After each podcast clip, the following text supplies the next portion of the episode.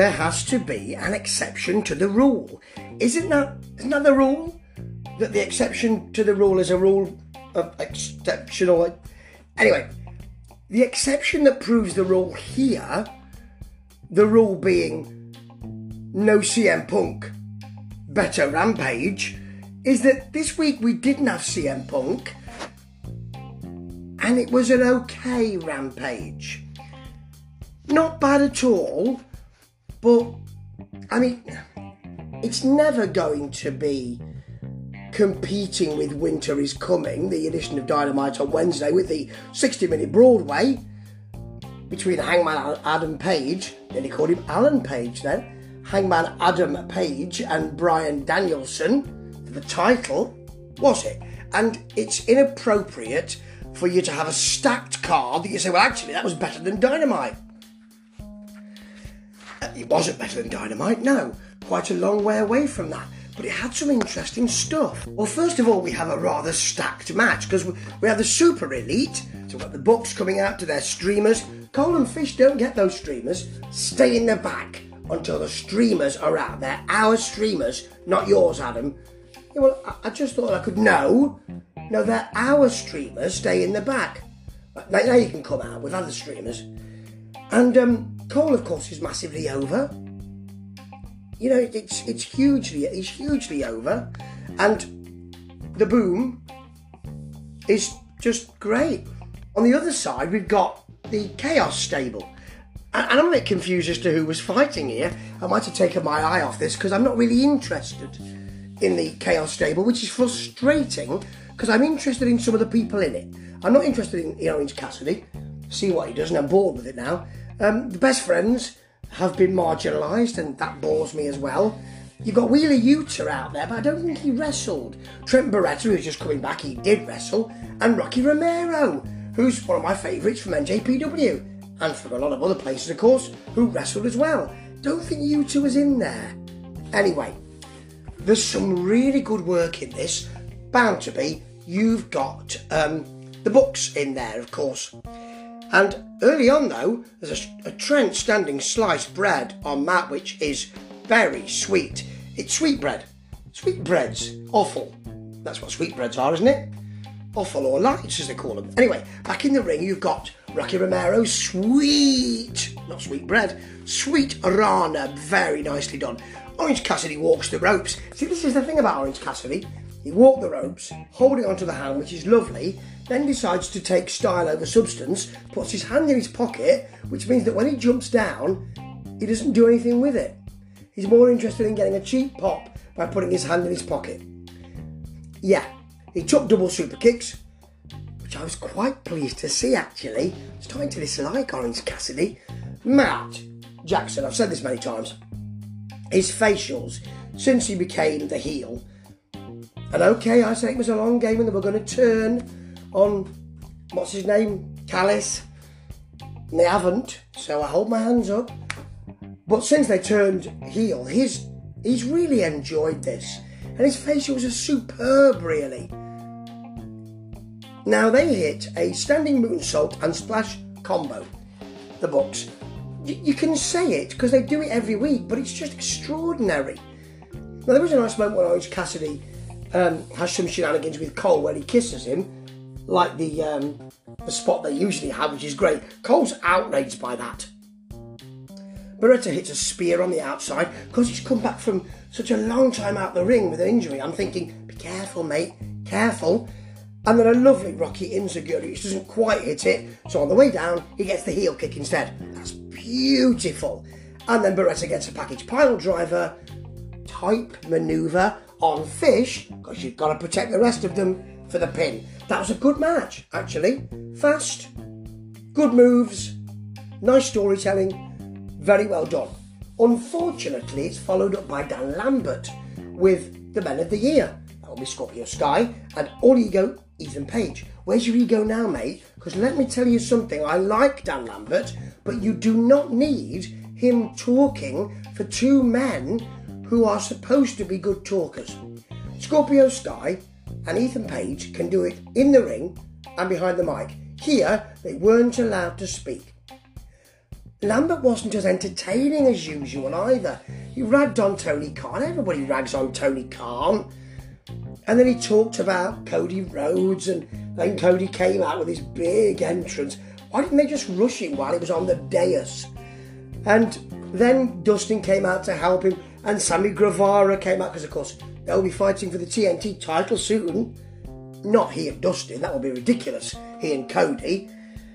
And it was really usual, except that the men of the year got beaten up by Guevara and had to bail, and they didn't even get a word in edgeways. They look completely denuded. And that's not what I want from two wrestlers I really admire in the ring and on the mic. You've ruined them, Tony. And I can't really forgive you for that. Okay, I'm looking forward to this match Tay Conti versus Penelope Ford, which would be a submission match. And it wasn't good. It was really rather boring. It's almost as if because they said you must have submissions to win, they thought, well, we can't do the usual stuff. It's just going to be trying for submissions. Some of them were a bit clunky. Some of them looked a bit overdone. Some of them didn't work properly. There was a nice Penelope Ford Octopus. I think the work she does is great. And I think she did better work than Tay Conti here, to be honest. She hit a, a cutter with a modified Muta lock. Very nice. And then for the pin, Conti, this was a good move actually, got the shin of her right leg into the back of the neck of Ford while cranking on that neck. That was the pin. That was a submission, not a pin, a submission. That's the idea of a submissions match, Steve. There were no pins, there were submissions. I'm very glad you told me. I thought you were struggling, yes. Well, just generally. I can't be here all the time. I know, I know. Hey, there'll be an Owen Hart Foundation women's tournament. That'll be great. I'm looking forward to that. What a great wrestler Owen Hart was in all his guises and a great character as well. I am not a nugget. I love that. I love his work. I, I particularly love his work in uh, WrestleMania 10. I think it's fantastic. Anyway, moving to the main event, which was a bit of a mess, but actually quite enjoyable. Daniel Garcia in 2.0 and the acclaimed, who are all a bit forgotten at the moment, versus Eddie Kingston, who certainly isn't. The crowd love him. As soon as he comes into the ring, the chance of Eddie start, which is brilliant. Santana and Ortiz, who have got an odd black and white sort of corpse paint face thing going on at the moment, which I happen to like, versus uh, uh, with the Lucha Bros. Now, early on, Max Caster really sold a Penta chop on the outside. They got back in the ring about, what, a couple of minutes later? He was still selling it. Great. And Kingston, just, it's not just about being in the ring. When he's on the tag rope, his facials and his um, his expressions and the way he's watching the match and reacting to it, just brilliant. It just adds something. Here's a good move for you. The Luchas wheelbarrow type destroyer move onto their opponent. I mean, we you know I say it as if you see it every day, but you don't. You never see it apart from with this kind of match and with this kind of team. It's just great. Garcia hit a nice drop kick, a running drop kick on the apron, which was a bit nasty actually. Santana and Ortiz are always good value for money. And Santana hits a springboard moonsault, which is fabulous. I like that very much indeed. Then you've got um, you've got oh a, pentatorneo, or was it Rey Horus? Uh, no, uh, Ray um, Rey Fenix. Rey Horus is somebody totally different a tornado and connecting with the knee. I think it was Rey Fenix. And then at the end, you've got some fighting between with Kingston and Garcia. And then Garcia just rolls him up suddenly, holds onto the trousers, gets the pin. That was really good. Now the crowd were a bit cheesed off, but I thought that worked really well because it's a sneak attack. It's the kind of thing that Kingston would do, and he cheated to do it which is the kind of thing that some crowd members are happy, you know, they're happy for Kingston to bend the rules and all of that. So am I. And he had it done to him. I quite like that, you know.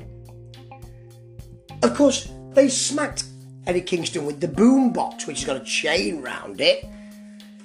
just to make it more ridiculous after the match, and it sounded like a thud. It really looked like a big one. Then you've got Jungle Boy and Luchasaurus coming in to save everybody. They take the titles and hand them back very slowly to the Lucha Brothers, and then shake hands and fist bump. But remember, we did do this very slowly, so that denotes we like the titles because we're being very slow. Thinking back on it, when I saw it, I was a bit disappointed, but now I think on it, it was a pretty good episode of Rampage. It wasn't as good as the last couple have been, but you know what? It really stands up. Shame about the submission match. I wanted more, and it just didn't gel properly. But I think that first match with the Bucks, and I think that last match with Kingston, were just and the Lucha Bros, of course, was just a, were just a bit special. It's a shame about men of the men of the year, and they need to do something about them because I'm not happy with the way they're being treated. But the rest of it, more or less, I'll buy it. Ta ta.